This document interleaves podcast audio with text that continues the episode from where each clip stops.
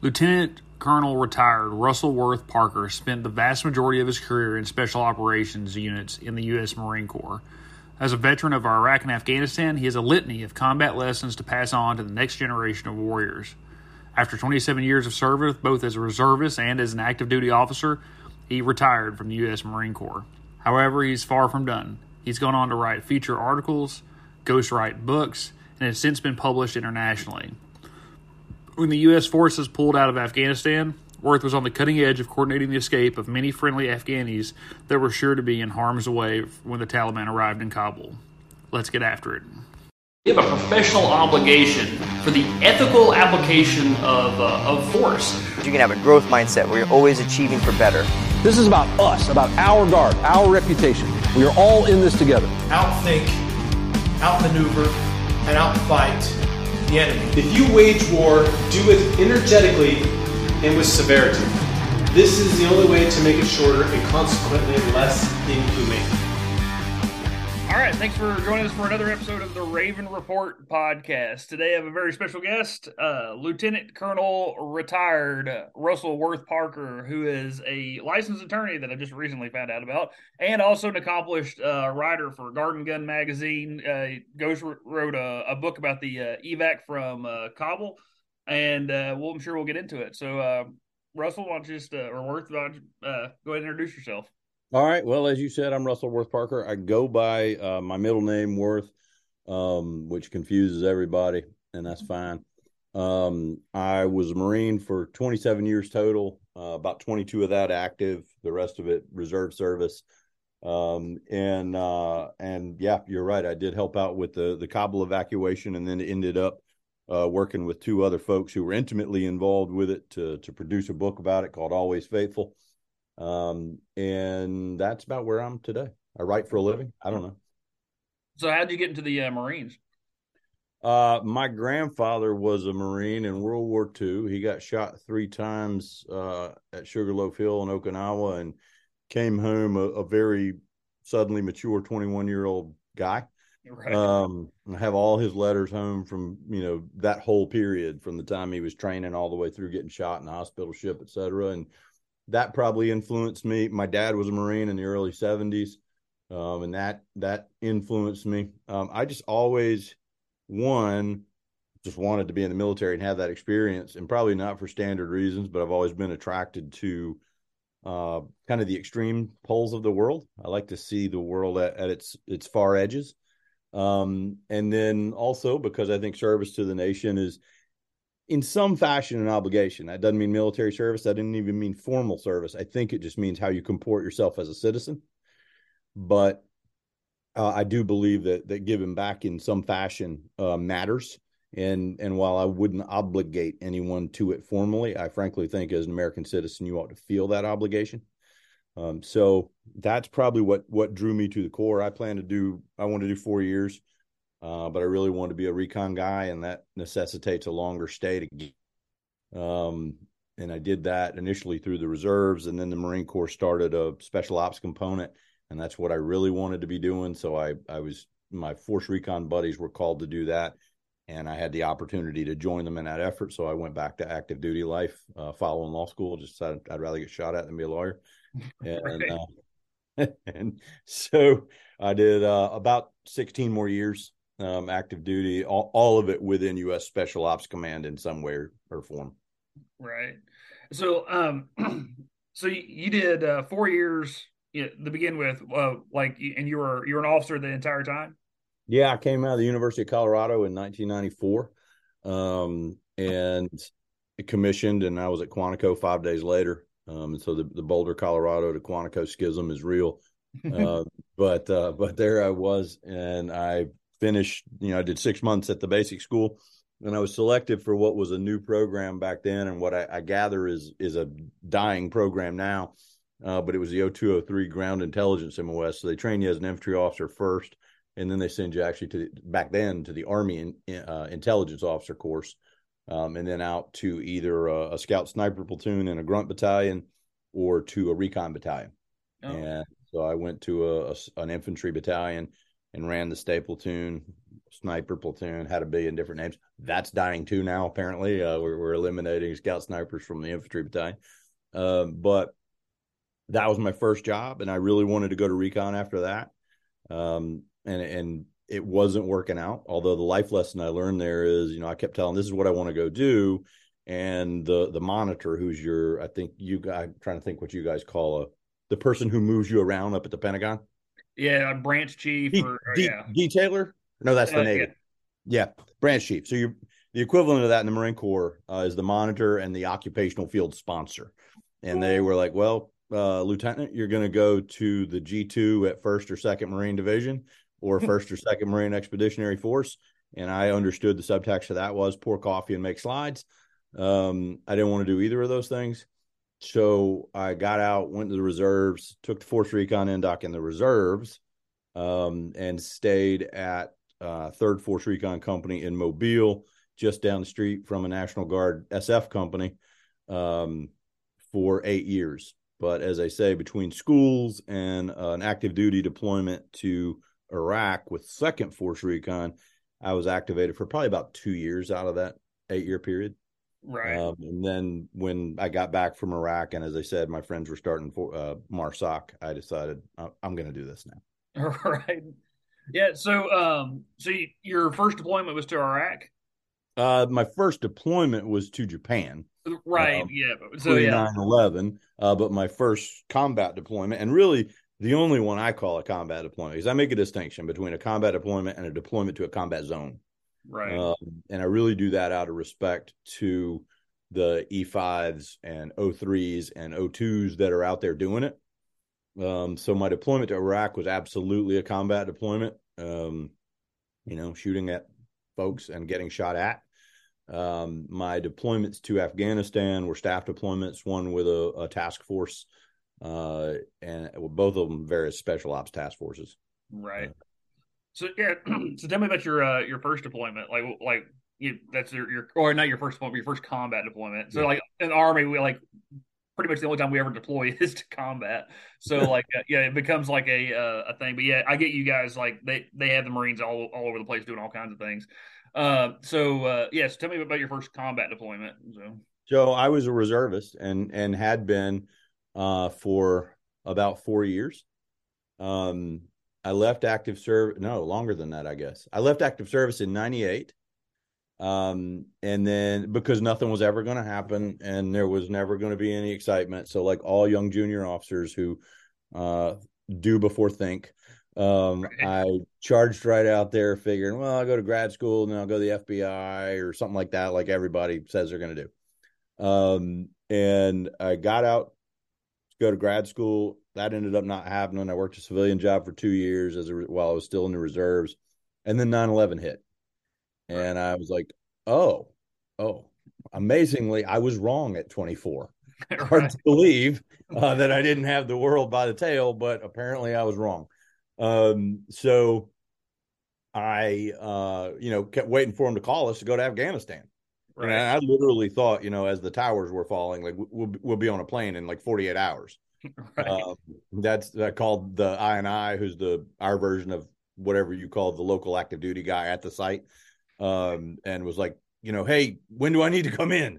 Right. And he was like, it's really cool. Everybody's calling in and asking the same question, but just they'll tell us. Right. So they told us in 2003. Yeah. And so I was the operations officer for 3rd Force, and we had gone up to Camp Lejeune or Lejeune, depending on how you say it, to plan our annual training with our active duty counterparts at 2nd Force Recon Company. So 4 of us flew up from Mobile to Raleigh, North Carolina, 2 active duty guys, 2 reserve guys. And when we got there, we had 1 cell phone between the 4 of us because that's how it was back in the day. Right. And voicemail like, hey, 2 of you get on the next plane back to Mobile. We're deploying. The other 2 go to Lejeune and plan this because we're going to send 1 platoon right now with 1st Force Recon out of California. And then we're going to send 2 platoons in the summer with 2nd Force Recon to relieve that group. And we're going to Western Iraq. Oh, okay, great. So I looked at the deployment schedule and frankly, I scammed it to my advantage and said, if I go right now on the first draft, I'm going to be the night watch officer in a jock somewhere. And if I wait 6 months, I get to finish a year of law school and I'll deploy as a platoon commander and actually kick doors. Right. So I gamed the system. In that summer, I kissed my wife on the mouth and deployed to Camp Lejeune for 3 months. I gained a lot of insight to the reserves then, and I think that extrapolates to the Guard then, and thus appreciation for, because nobody was anticipating us really coming. All of the training plans that we had laid out when we'd flown up there the December prior, the TSRs, were the training support requests, were literally sitting in a basket on the ops chief's desk where they had been since December. Right. And so, you know, suddenly 2 platoons worth of Force Recon guys and the support complement associated are living in a decrepit abandoned barracks on French Creek in Camp Lejeune with one functioning toilet between all of us. It was not the first time I lived in a decrepit, abandoned, condemned building in the Marine Corps, but we had to make it up on the spot, you know, so we made up a combat deployment training program on the spot and executed 90 days of really mediocre training, and then went to war.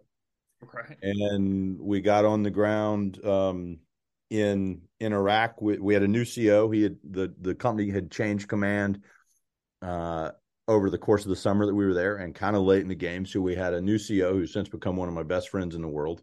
And thank God he was a great guy, and was able to take this complement of reservists, insert it into his unit and say, hey, we don't have active duty platoons and reserve platoons. We have now 8 active duty platoons. And right. It's not platoons 1 through 6 that typically belong to the TO. It's platoons 1 through 8 that now belong to the TO, and we will behave accordingly. And that was really important. It probably also was important that there was only 1 active duty platoon deployed along with 2 reserve platoons. So we were the mass of the force. So when we got over there in August of 2004, I would say nobody really knew what we were going to do. And the cynic in me says that continued for another 20 years of the global war on terror. Yeah. Right.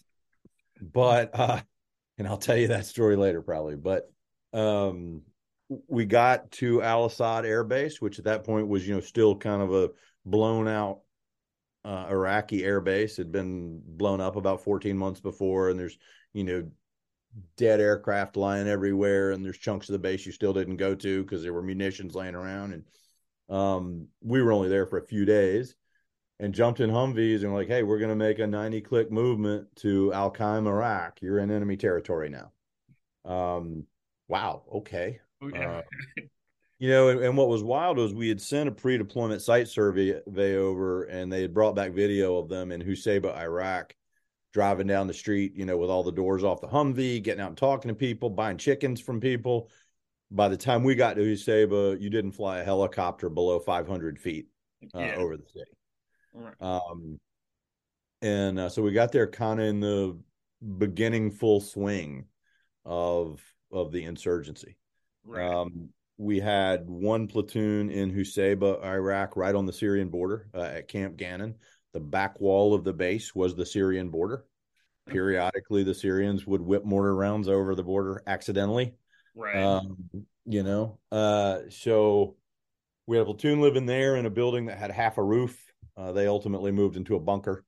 My platoon was at Al-Qaim base itself, which was an old train station and train yard. So I lived in a repair shack with 25 of my closest friends for 7 months. That was right next door to, you know, what ultimately became called cash tents. So the trauma tents. So, you know, you have these rude awakenings, you know, and I'd been in the Marine Corps 10 years at that point. Yeah. And you can stop me talking anytime. No, keep going. It's great. No. As I say, had been well prepared for this. I've been training for the ultra violence for a decade. I was in a sniper unit. Now I'm in a Force Recon unit. We jump, we dive, we shoot, we do all the stuff. And the first time is, I don't remember if it was before our little tryout mission or not, but I remember hearing the helicopters and not knowing really what they were, but our tents were in one spot immediately, or excuse me, our hooch was in one spot in a building. Immediately outside were however many tents were associated with the trauma hospital. And then the actual dust-off helicopter pad was right there. And the dust-off people were amazed. They were all Army people, and they were absolutely unreal. So they I remember bringing a Marine in. I'd only been in country a few days. He was on a stretcher, and I remember walking outside and seeing him running by. And the stretcher's, soaked in blood. And I was like, that guy has three legs. How does he have three legs? And then my brain caught up and I realized he'd had a traumatic amputation. They put the blown off leg, like between his legs, just as somewhere to put it on the off chance. Maybe they're going to sew this thing back on or whatever. And that was kind of like, hey, welcome to Al-Qaim. This is real. And before that, I'd known one Marine from the previous deployment who took a piece of frag in and out through his leg. And everybody was like, oh my God. Right. He was wounded. He had fragmentations. Like almost 20 years later now, somebody would get hit over the last 2 decades and I'd be like, okay, was there an amputation? Yeah. Above the knee or below the knee? Below the knee. Okay. That'll buff out. He'll be all right. Yeah. And I've got multiple friends who were below the knee amps who deployed 2 and 3 more times back to combat. Right. So it's amazing the calculus that we made and the medical strides that were made to get us to that really messed up calculus. Right. But anyway, that was my welcome to Al-Qaim. And we kind of did a nothing mission where we just drove our Humvees out to the Syrian border and sat on a hill overnight because we're recon guys. So drive down there and watch the border and drive back, which really was just a confidence mission. Right. It's just like playing T-ball, let's teach the kids how to hit the ball. So we drove down, we sat on the hilltop with the outgoing platoon or some of the leadership from the outgoing platoon. We talked over, all night long. I didn't sleep. I'm sitting there in my bullet bouncer, we're going to get shelled any minute now. Right. Which was not the case. And we talked through the mission and we went back to, Al-Qaim the next morning. The only the funny thing from that was we're all these guys, most of us from lower Alabama, and we drive out there. My platoon sergeant was the Marine equivalent of an AGR guy, so he would move from site to site to site, but he's a full up qualified Force Recon dude, huge guy from Baldwin County, Alabama. And we drive up on this farm and there's all these white rocks out in the road. And we get out and we look at these circles of white rocks, and there's an anti-tank mine sitting in the center of each of these circles of white rocks. And what it was Marines kept driving through this farmer's yard. That was just the most direct route for him through the desert. And he was like, look, I got these anti-tank mines and I'm putting them out here. I'm going to circle them with white rocks so you see them. But just understand, I don't want you to drive through my yard. And I remember my platoon started saying hell, sir, if he was driving through my yard in Baldwin County, Alabama, I'd put out landmines if I had them too. And that's again, a big wake up that this is where you are now, man. Right. And so we got back to the base and one of my buddies was there and he was heading home. It was the most messed up thing. I drove him down to put him on a helicopter and fly home. And as he was running on the helicopter, he's like motions me over. He's like, waves at me. And I lean in close because we're under the rotor blades. And he goes, when you get smoked, you want us to name a barracks or a chow hall after you? And then he laughed and got on the helicopter. And, it was funny. It was also not funny at the time.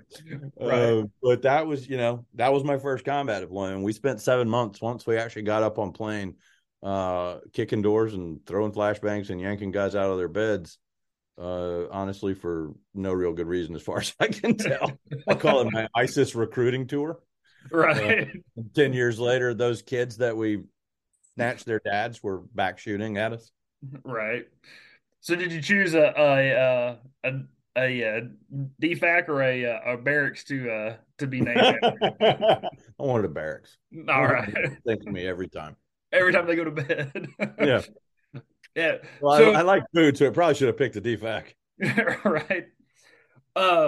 Yeah. So it's super interesting to hear, like the I guess I didn't really know that there was like a reserve recon like element that's out there. Oh yeah, there's battalion recon and force recon. And I'd be lying if I said I was 100% current on the structure, but there is a recon battalion that works for a Marine division, and they're headquartered in San Antonio, Texas. Okay. And they have companies in Albuquerque, Atlanta, somewhere maybe up in like Montana or somewhere. I think in Billings. They used to have one in Billings. Chicago. They got one in Chicago. Okay. I don't know where all they are. And then there was a Force Recon, two different Force Recon companies, and they were split between Reno and Hawaii. Then they moved Reno to Alameda, California. I don't think Hawaii exists anymore. I think everything's in Alameda, and then the Force Recon Company in Mobile, which has always been there.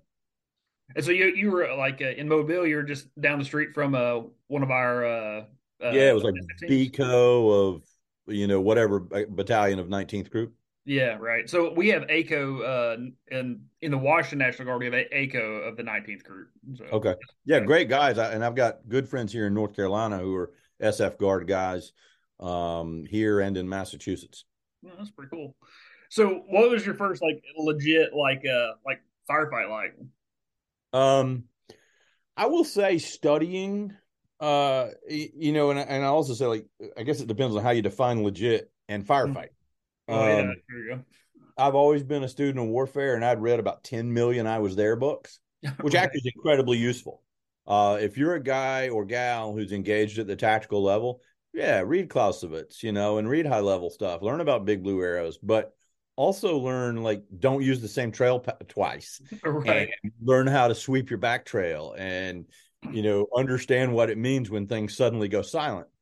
And we were driving into this town to do another raid, and the town's called Ubaydi. And if you look at it on the map, it sits in an oxbow of a river, of the Euphrates. And it was an industrial town. It was kind of an interesting place. I mean, there was a lot of interesting stuff there, especially for a guy, I lived in Australia for 6 months in college. I deployed to Japan for 6 months and visited Mexico. I think that's about it. And now I'm in Iraq, and there's evidence of stuff from East Germany. There's evidence of stuff from, just all these different Soviet bloc influence that, right, to me was in movies and books. Right. And I was like, wow, this is real. So the city was an industrial, communist laid out city. They'd come in and it was centered around a cement plant, and all the workers from the cement plant and all the workers from the phosphate plant lived in these row after row after row of identical apartments. Right. By the end of the deployment, I could look at overhead imagery of an apartment and be like, okay, that's where the entryway is. There'll be a little room to the left when we come in. I just knew every floor plan because I've done it so many times. Right. And so we rolled into Ubaydi for another raid one night, and it had been dry hole after dry hole after dry hole. And there were always cops at the southwestern entrance to the town. There was only three ways into the town. So eventually they're going to get you. You're right. And I would shake it up. I would drive all kind of crazy routes to try and deny them the ability to either booby trap me, mine me, or ambush me. Right. And so we came in, there were always a police checkpoint at that corner. And we rolled in. I was the lead vehicle, and I'll use this as a moment for your leaders out there. I had the best armored Humvee. And my team leaders came to me like, hey, sir, you got to take that truck. And I was like, I can't ethically take that truck. I can't be the guy who's sitting inside the most armor. Right. And they're like, hey, sir, you're already always in the lead vehicle. And we like you, and we don't want to train another officer. So if you could not get killed, that would be cool. And you're already kind of the best chances of hitting the IED or whatever. So yeah, we want you to take that truck. Right. Okay. Roger. And they gave me license to do it. Right. And I still carry guilt about it, but they gave me the license to do it. And it meant a lot. To me, and you're a chaps, so I'm going to bring it up. That's love, man. There's so much love that is important to a combat unit. I think it's even more true in the reserves and guard when you have trained with the same people for decades sometimes. Yeah. And when you know, this guy's your platoon sergeant here, but he's actually an executive at the bank. Right. You know, and you just have this, you have to figure out how that relationship works. And I'll talk about that in a minute, but yeah. I was driving in that lead truck and there were no cops at that corner. And I just got on the radio and I was like, hey fellas, get ready to get hit. And it was kind of like in the time it took me to say that, it lit off. And they started it with two RPGs and they didn't hit the vehicle they were aiming at. It went right across the hood and behind. And so there were these explosions to our left side now. They ambushed us from our right, exploded on the left because they missed our trucks, thankfully. We had practiced reaction to contact on IEDs so many times because that was the major threat. Right. That I thought it was IEDs. But I also know that IEDs are typically going to be covered by fire if your enemy is squared away. So the value of training, the value of muscle memory, the value of immediate action drills was, I was on the radio. I was like, IEDs, punch it. We punched the first vehicle through the kill zone. I was probably out of the kill zone by the time they kicked off with the machine guns. And, you know, back then we didn't have, I talked about the up armored truck. We only had two of them. Right. And it took five trucks to move the platoon. So, and one of the trucks was open, like sort of like a pickup truck. It was an open back Humvee is what it was. Right. And we had bolted sheet steel on either side of the bench seats like you have in the back of a Hummer. Yep. The guys could kind of squat down behind the bench steel, but it's wide open to the air above. Right. I always put my assaulters in that truck because they could all fit in one. And they about turned that truck over because everybody moved over to the side of that truck so they could shoot back. God bless Marines because they're right. Somebody's shooting at us from the right. Everybody get on the right side of the vehicle so you can get some. And we managed to get out of the kill zone. And I would be lying to you and anybody listening if I was like, oh yeah, and I was totally cool and I was totally calm and I knew exactly what to do. We got the platoon out. We did all the IE drills we had planned 1,000,000 times. It was all muscle memory. So almost without thinking about it, we punched to the northwest corner of the town. We move out into the desert. We established a 360 facing outboard with the vehicles, you know, ready for follow-on attack, none of which was going to come, right? We're fighting four dudes with machine guns and RPGs, not the 12th Riled Army. Right. And they know better than to come after 25 Marines who are carrying 50 cals and Martin 19s. Right. But I was pretty hyped up. That was the first time I ever been shot at. Yeah. And I had satellite comms. It wouldn't work. My VHF comms wouldn't reach higher. So I had a sat phone, and I got on the sat phone and I called the company ops chief. It was a guy named Jeff Wilson, and Jeff is still at MARSOC telling people what to do today as a civilian.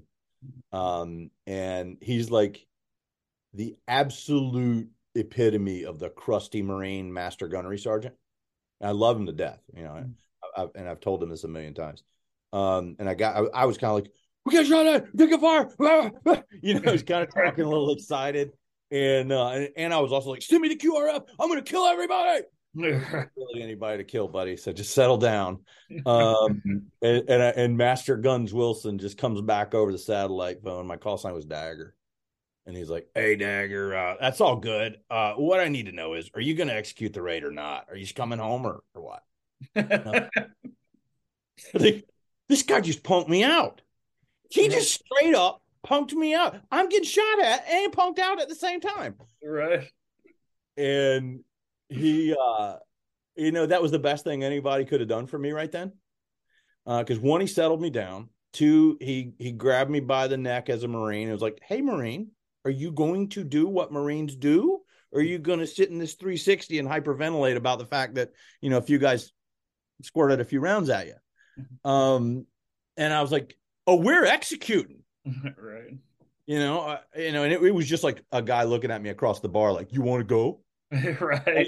You know, and, And so we went and executed the raid and hit the target we're supposed to hit. There was nothing on there. There was nothing of real value. But the Marines went through all the drills.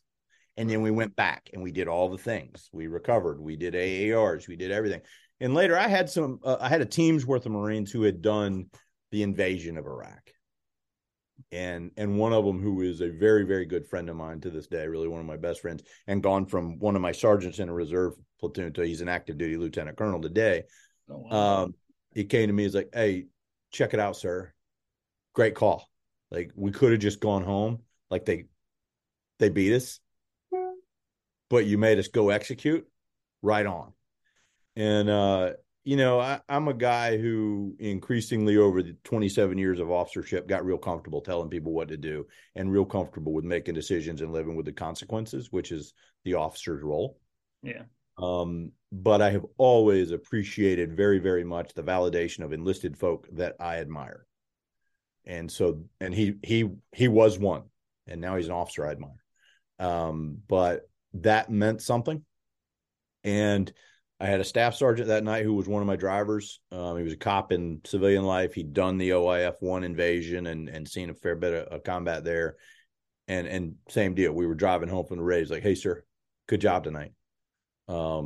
You know, and you know, they were looking at their officer to see how's this guy going to respond the first time it really goes down. Yeah. And deservedly so. Like that's a question everybody who's led should be asking of their leader. How is this person going to perform when it matters? And apparently I passed their test. So we were good. And that was the first time. Nobody got hurt the first time, but you know, and you know, I would have preferred to have been doing the ambushing, not being ambushed.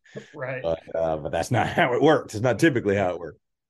Well, that's super cool that you bring up the affirming an officer's actions from an enlisted standpoint, because I'll say this, like, even as a chaplain, like having enlisted guys that I respect come to me and say like, "Hey, that was a good move," or "Hey, like, thanks for this," or whatever else. Like, it does mean a lot.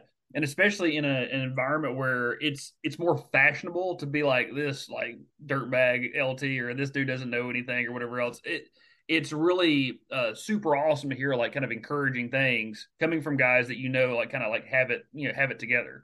So it's interesting that you bring that up. So, well, I think that's the difference between pros. And I will say this, like, I've had people ask me before, what's the difference between the reserves and the active forces? Because obviously I've served in both pretty extensively. The difference is most of your reservists or your guards folk, their technical and tactical competence may not be the equivalent of their active duty peers. In some cases, it's actually superior. Yeah. But it, you know, generally it's not even expected that you're going to be on par technically and tactically. The difference is a lot of your reserve and guard component are real life grownups who are doing this because they want to, or because their mom or dad did, or because, you know, especially in the guard, it supports the social order of the community. Which is incredibly valuable. Yeah. You want a good network? It's the guard, yeah. You know, or the reserve. I mean, I had times when, you know, one of my reserve Marines would get in trouble in the 28 days in between drill periods, and the arresting officer might give me a call because he's also a staff sergeant during the drill period. He's like, "Hey, sir, I got Corporal so-and-so. You want me to do here?" And I'm like, is he behaving with you or is he being an idiot? You know? Can you cut him loose? Is that a thing? Right. You know, and so there's just a different structure. And I had to learn that early on. I was working construction because I'd left active duty. And I was working for $7.50 an hour banging nails in Northeast Georgia during the rest of the month. And I was kind of commiserating with one of my team leaders, a recon team leader, saying like, "Hey man, I don't know. I got to figure something out. Like $249 a week take home is not quite getting it." Right. And he was the director of Parks and Rec for Daphne, Alabama. He's like, really? "You want a job?" You know, he's like, "I'll work for you 2 days a month. You work for me 28 days a month. It'll work out. We're grown-ups." Right. And I considered it, right. You know, because, and that's and to me, I think there's actually some real magic with that in the Guard and Reserve, because I'm still very close to a number of my staff NCOs and NCOs from my reserve time. They were well represented at my retirement from active service. Right. And it was deeply, deeply meaningful. And some of my closest friends in the world are from that time. Right, right. Yeah. So you said you told me before we got going that you like to speak a lot to the civ mil divide, and they said that the guard really kind of plays a role in that. Like you speak to that, like what you had to. Yeah, absolutely. So yeah, I part of the way I ended up being a writer for a living is, I mean, I was just writing anyway, but I had an essay published in the New York Times, which is one of two essays that a woman who happens to be married to my agent spotted, and she's a lovely lady, and she kind of nudged her husband in the guts. It's like, you need to chase this guy down and put him to work. And so one of them was about my experiences in Iraq, you know, the deployment we've been talking about, and kind of trying to translate that experience to the civilian population. You know, and at that point, we'd been doing this for like 15 years. We had a 20-year war, and not many people cared. Yeah. And very few people were impacted. And probably the other piece, the piece that drove me to write that New York Times essay was the first thing I ever wrote that got any traction, and it was about Memorial Day. And all it is a list of dead people I know, and you ought to know them too. Right. You know, it's not, right. Look at me, I'm so sad. It's, look at these amazing Americans who are now no longer with us. Most Americans don't have someone to reference as a touch point on Memorial Day. And I was like, I don't want to castigate anyone for eating hot dogs and hanging out at the lake on Memorial Day at all, because I'm going to be out on my boat. I just want you to have a name to think about today. And you deserve to as an American citizen. And more accurately, sometimes I say, part of my role as a writer now is to grab Americans by the ears and force them to look at a war they ignored for 20 years. Right. So that's part of the civ mil divide. I think a nation that doesn't know its military is really dangerous. I think a military that doesn't know its nation is really dangerous. And we are increasingly outsourcing the defense of the nation to a very specific sector of the population. Yeah. You know, whereas with the quote greatest generation, everybody served. And I don't know that I'm ready to call for a national service requirement. And at one time in my life, I was adamantly against it. Yeah. But I do think the closest thing we've got to an answer is the Guard. Just the idea of serving something, whether it's your community, your state, you know, or your nation when federalized. The idea that there may be a day when you're going to get up and do something that requires you to give more than you get, I think is a fundamental aspect of being a citizen in this country. And I think there is I don't know if it's a preponderance, but there is a substantial portion of the citizenry that has forgotten that there are concomitant responsibilities that come with every right. Yeah. And it is lazy citizenship. Yeah, that's definitely a thing that us as a nation, we need to look at, especially when you start looking at like historically, like one of the things that kind of like led to the fall of the Roman Empire was the fact that they were outsourcing their military, and they got to the point where they're like, oh, we just can't pay for them anymore. And they're like, well, you know what? We're going to come and take it from you. And not saying that the DOD would ever like turn on America, but like it's still like that speaks to that divide that you're kind of getting after, and then how dangerous it can be if we don't like get ahead of it. And you know, the Guard is a really good way to do that, and you're much more likely to actually serve your state on an actual active mission than you are on a federal mission, or at least a combat federal mission. Like just our state alone, we've done riots, immunization sites, food bank stuff, mudslides, floods, you name it. And so it's a great way to actually kind of get after that means of service, like you're saying. Well, and I think that's a really, as I say, the citizen soldier ideal, you know, is that community service, standing ready to support the entire nation if need be, but, you know, doing especially emergency response, like that's noble. It is noble and honorable. It may not be cool. It may be really unpleasant standing knee deep in water, filling sandbags to try and keep that water back. Right. But talk about making an impact on people's lives, you know, and I'm sitting here in the Southeast watching the West Coast either alternatively collapse into the ocean or burn. Right. Plenty of opportunities out there to serve your community. And I think it's a really, really, really cool thing. Yeah. And I also think, you know, as far as the Guard goes, and I may be betraying an old understanding of the split, but as I understand it, all the combat capability resides in the Guard. Yes. Yeah. The reserves is all like kind of admin. It's like I remember in the Army now, Pauly Shore was a water boy. Yeah. He was a reservist. And that was actually accurate. You know, all of the combat capability in the Army's reserve components, all in the Guard. Yeah, in the late 90s, when I started in the reserves at a force company, the folks that left were either leaving for federal law enforcement, typically, you know, they were still young guys looking for the juice. Yeah, right. So they were leaving for federal law enforcement, which now as a lawyer, I realized was a fool's errand. Or they wanted to go to like the Guard PJ units, right? Special Tactics Air Force units. Right. There's like all the coolest training in the world. And maybe you're going to rescue somebody off a glacier in Alaska. Yeah, that's pretty cool. That's more than pretty cool. That's super cool. Like, that's a cool way to spend your life, saving other human beings. You don't ever have to wonder, was this worthwhile?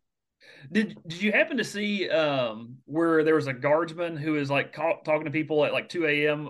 In Ukraine about how to work a Javelin missile launcher? No. Okay, so this is actually a pretty cool story, and it happened in last year, or so, was it 2020, 2021? We had the 81st Brigade headquarters, so our brigade was deployed to Ukraine, and then the rest of the brigade had basically augmented a enhanced forward presence, unit up in Poland. Well, anyways. Uh-huh. The brigade mission was to basically do kind of like an NTC rotation, or to train the trainers for like the Ukraine's version of a CTC rotation. And so, they built all these relationships with these guys that were training people how to use the Javelins. Well, they redeployed, came back home, Russia invades Ukraine, and one of I believe it's a sergeant first class, gets a call at like this bizarre hour from this weird number, and he answers the phone, and it's like a guy from Ukraine. He's like, hey, is this, sergeant first class, whoever, I cannot remember his name top off my head, but anyways, he says like, hey, like you taught the class on the Javelin. And he was like, yes. And he goes, hey, like, we're having this problem, like, how do I fix it? And he was like, okay, like, this is what you do. So he's like, okay, and they end up using it's a motorcycle battery to power the clue for the Javelin. I did see that. Yeah, and he's like, hang on one second. He hears the Javelin go off, and he goes, thanks, we just killed a Russian tank. Call you back if you have any other issues. And so, you would never see that on active duty. You see that in the Guard, Yeah, there would be, potentially some dramas if you saw that on active duty. So it's pretty. I think I just think the Guard is great. My Uncle Ernie was the governor of Georgia, and he was the adjutant general, before that. I think the Guard has tremendous capability, but really for me, the Marine Corps says our major mission is to make a Marine, have them for 4 years, and return them to America better than we found them. Right. It's just more focused on citizenship and understanding service, et cetera. Right. Because most Marines don't stay more than 4 years. I mean, we have massive turnover relative to other services. And I think the Guard makes better citizens. Yeah, I can totally see that. I mean, just like you're more engaged for a longer period of time. Like typically, I mean, like your initial Guard contract's 6 years, like just everybody. So like by the time you're in for 6 years, like the network and the relationships that you have, it becomes very difficult to leave. Now, we still have people that leave, but a lot of times it's because they're forced with a choice between their military service and like a civilian career that's like kind of like has a high op tempo. It's typically kind of the thing that happens. But from the majority of people, especially if they're in a job where they can stay, they stay. And so because of that, like you end up having this like it's like a second family to me. It's like all the people that I serve with, and I commute to drill now. Like I serve in the Washington Guard, and I live in Texas. And so, but like, with technology the way it is, it's like I'm not really in Texas at all. I'm being very much close to them. I was thinking you don't have a Washington State accent. Oh, no. I was born in South Arkansas. It's funny you said lower Alabama. Do y'all call it like L.A.? Like I'm going to L.A.? Yeah. That's, we say the same thing. So, we're getting short on time, and I don't want to miss this part. But like, so you helped out with the evac from Kabul. Can you what was, and I know a lot about you, but I don't know a lot about that. So this is kind of new ground for me. So can you tell me what was that like for you? Yeah, absolutely. I retired June 30th of 2021, and 6 days later, I loaded my daughter up in an RV, and we drove around America with the notion of visiting as much American public land as possible, national parks, national forests, whatever. Right. And my wife met us up in Montana and rode home the rest of the way with us. We drove 12,000 miles exactly from my door back to my door. Wow. It was awesome. So it was kind of like washing the military out of my system, but embracing America. And I'm a civilian now. Let me see this country. Yeah, right. And it really was great. So I got home on August 5th, I think, or maybe August 10th, whatever day it was. And then I got a message from a Marine reservist in Texas, actually, who's an Afghan. And he was an interpreter in Afghanistan with Marines and Army SF guys for 7 years, got wounded pretty badly, eventually was able to immigrate to America, become an American citizen, join a Marine Reserve. That's pretty wild. Yeah, great guy. And he reached out to me because we'd talked a few times before and said, "Hey, sir, my parents are in Kabul. My dad's a colonel. My brother's an interpreter, both in the special mission wing, which was the special ops aviation for the Afghan army. Mm-hmm. And then my little brother and mom are with them, and they're going to get killed. Like I'm going to lose my family. Yeah. Well, can you help?" And I kind of, at the time in my mind, I was like, "Look, man, I know you're a Lance Corporal and I'm a Lieutenant Colonel, and you think that means something, but I'm a middle manager." Yeah. Right. But it does mean something when a Lance Corporal asks a Lieutenant Colonel to help us save his family. Right. There was no option to say no. So I was like, "Look, man, I'll see what I can do." And I was laying in my bed when this little instant message came in, and I rolled over to my wife. I was like, "I have no idea what's going to happen here and what I'm going to be able to do." But I think the next day I saw that the 24th Marine Expeditionary Unit was headed to Kabul to hit the airport and do what they could do to kind of organize the evac. And I knew the commanding officer of the MU, and I knew a couple of his folks pretty well. So I just started shooting texts, instant messages, whatever. Like, "I don't know what you can do. I don't know what you're rolling into, but know that there is a Marines family in Kabul and they need to come out." Right. And, it was like, "Hey, yeah, we'll do what we can. We'll see what kind of craziness we have." And then they had a whole lot of craziness. And then on the night of August 18th, I think it was, we got the family out. And I was in a buddy's cabin in Western Carolina in the middle of the outer bands of a hurricane. I mean, and there were houses sliding off mountains into the Tuckasegee River. I was supposed to be fly fishing out there. The rivers were completely mudded out. There was no fly fishing to be had. There's dead bodies floating down the river. It was like the apocalypse all at once in August of 2021. Right. And my buddy's cabin has no cell service under normal circumstances. It only has internet and text communication when the electricity's on, and there was no electricity when I got there. So he and I are sitting on the porch, and about midnight, the lights all came on, and my phone just starts ding, ding, ding, ding, ding, ding, dinging. Wow. And it was a message. It was messages from my buddy in Kabul at the MU, not the commander, but another guy, saying, "Hey man, if you can get your guy here in an hour, get his family here in an hour. I might can get him out." Well, that message was an hour and a half old. Yeah. So I immediately, I'm like, "Is this still good? Is this still an option?" He's like, "Yeah." So I called this guy in Houston and said, "Call your family in Kabul right now. Tell them grab all the cash they got and whatever they can carry and go to the airport right now." Yeah. And then I reached out to a guy I'd been following on social media for months as he was trying to get his interpreter out. He's a Marine major.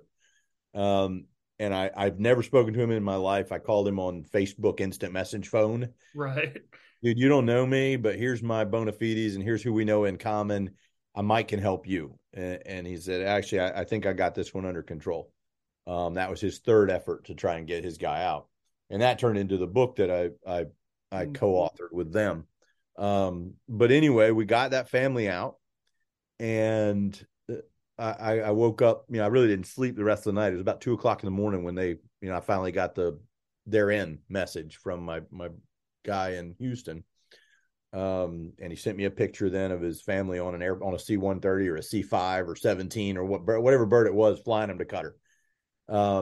And I was just like emotionally wrung out. And honestly, it was like a combat mission. Oh, yeah. And really one of the best things I ever did in the Marine Corps. And I had been retired 45 days. And so the next morning I got up and I drove back from Western Carolina to my house in Eastern. I'm way here in Wilmington. Like I'm at the far opposite end. It's like El Paso to Houston kind of situation. Right. And the whole way back, I'm calling buddies from SOCOM and from the Marine Corps and from the agency, all of whom had extensive Afghan experience, saying, what are we going to do here? Like, we know a lot of people. Yeah. And I think it was that night we had a Zoom call with just 4 or 5 of us. And then it was a Zoom call with 15 folks. And then it was a Zoom call with 40 folks, and some active and some current Intel folks. And, you know, there was a lot of stuff going on, and there was a lot of, hey, do whatever you got to do right now. We'll sort it out later. Right. Then I got linked up with some millennials, courtesy of a prior Marine turned journalist buddy of mine.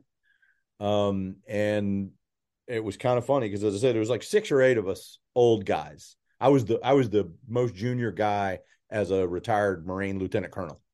In fact, my old CO from Force Recon was there. The guy who'd been the senior special ops advisor to the Afghans was there. A pretty senior CIA officer / Marine reservist was there. And then my buddy had published a story in Military Times about this group of millennials who was doing the same thing. And I read the article and I called the guy. I was like, hey man, hook me up with this guy. So I called this guy named Joe Sabo out of the blue, young Army cap, prior Army captain, now out, civilian. And I was kind of calling to kind of muscle up on him and let him know who I am and who my buddies are. And we're here now. We're ready to tell you what to do. Right. And I, you know, like, yeah, CIA guy and special ops guys and blah, blah, blah, blah, blah. And he goes, wow, that is amazing. Like, I never thought I'd be talking to a guy like you. I was like, all right, well, what are you guys doing? He's like, well, we've got 80 volunteers and we've organized a virtual joint operations center and we're physically moving people to the airport. We're organizing them into serials. You know, he's got this international logistics effort and it's organized on Slack, which I can barely follow Slack at all. Yeah. And by the end of the conversation, I was like, okay, Joe, here's the deal. You're in charge. And we old guys are here to bust down whatever doors you need because we know people because we're old.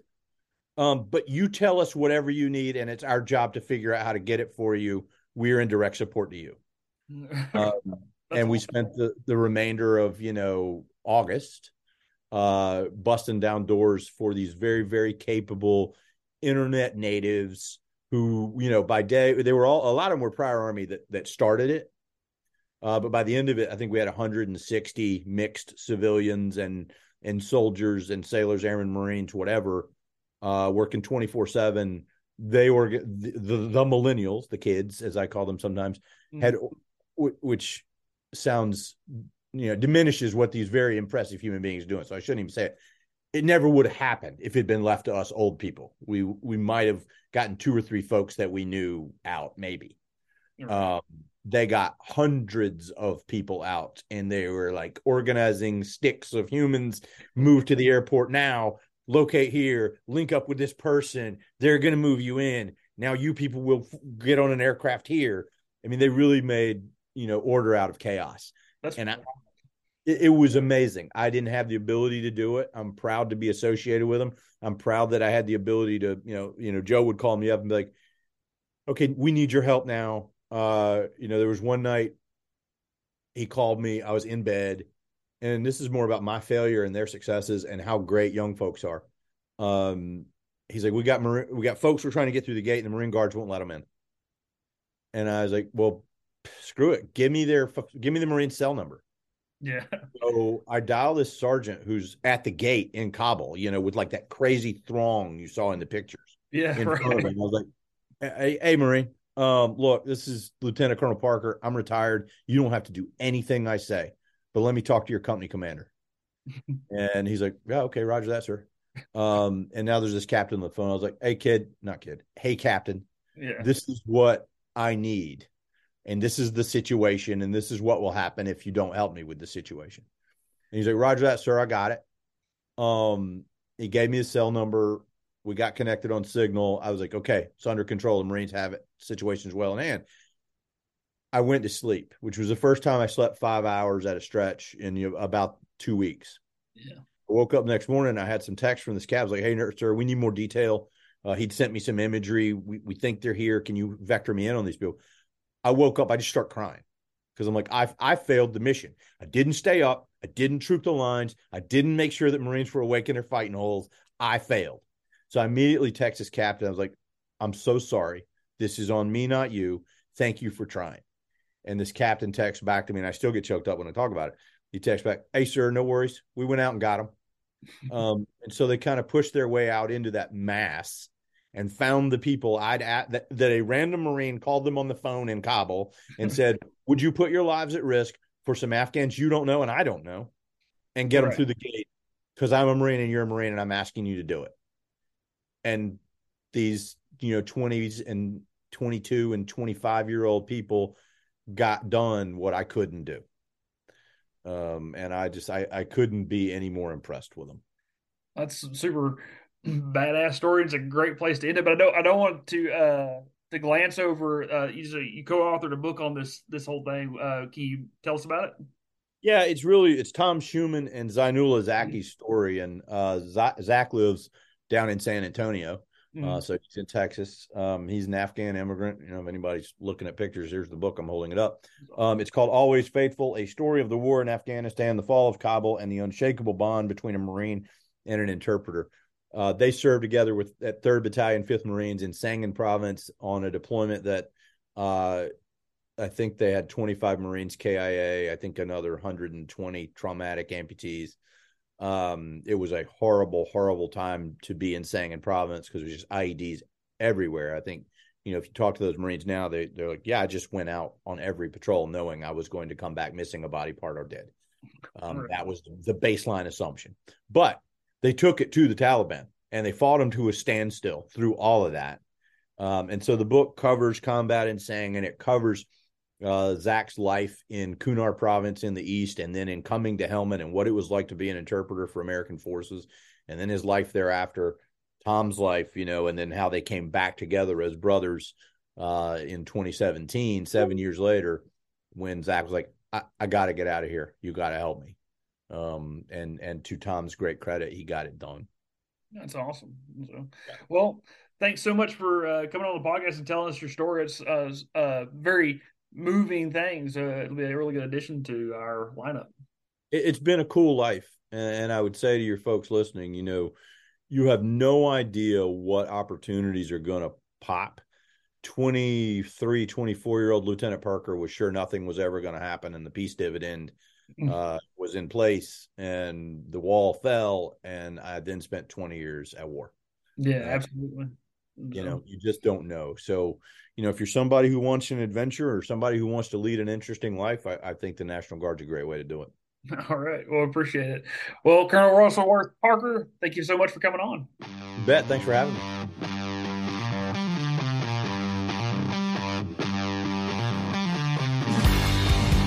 This has been the Raven Report Podcast, the official podcast of the 81st Stryker Brigade Combat Team. If you're interested in seeing if you have what it takes to join our team, go to our Instagram and click the link in the bio. Click the join link and connect with us.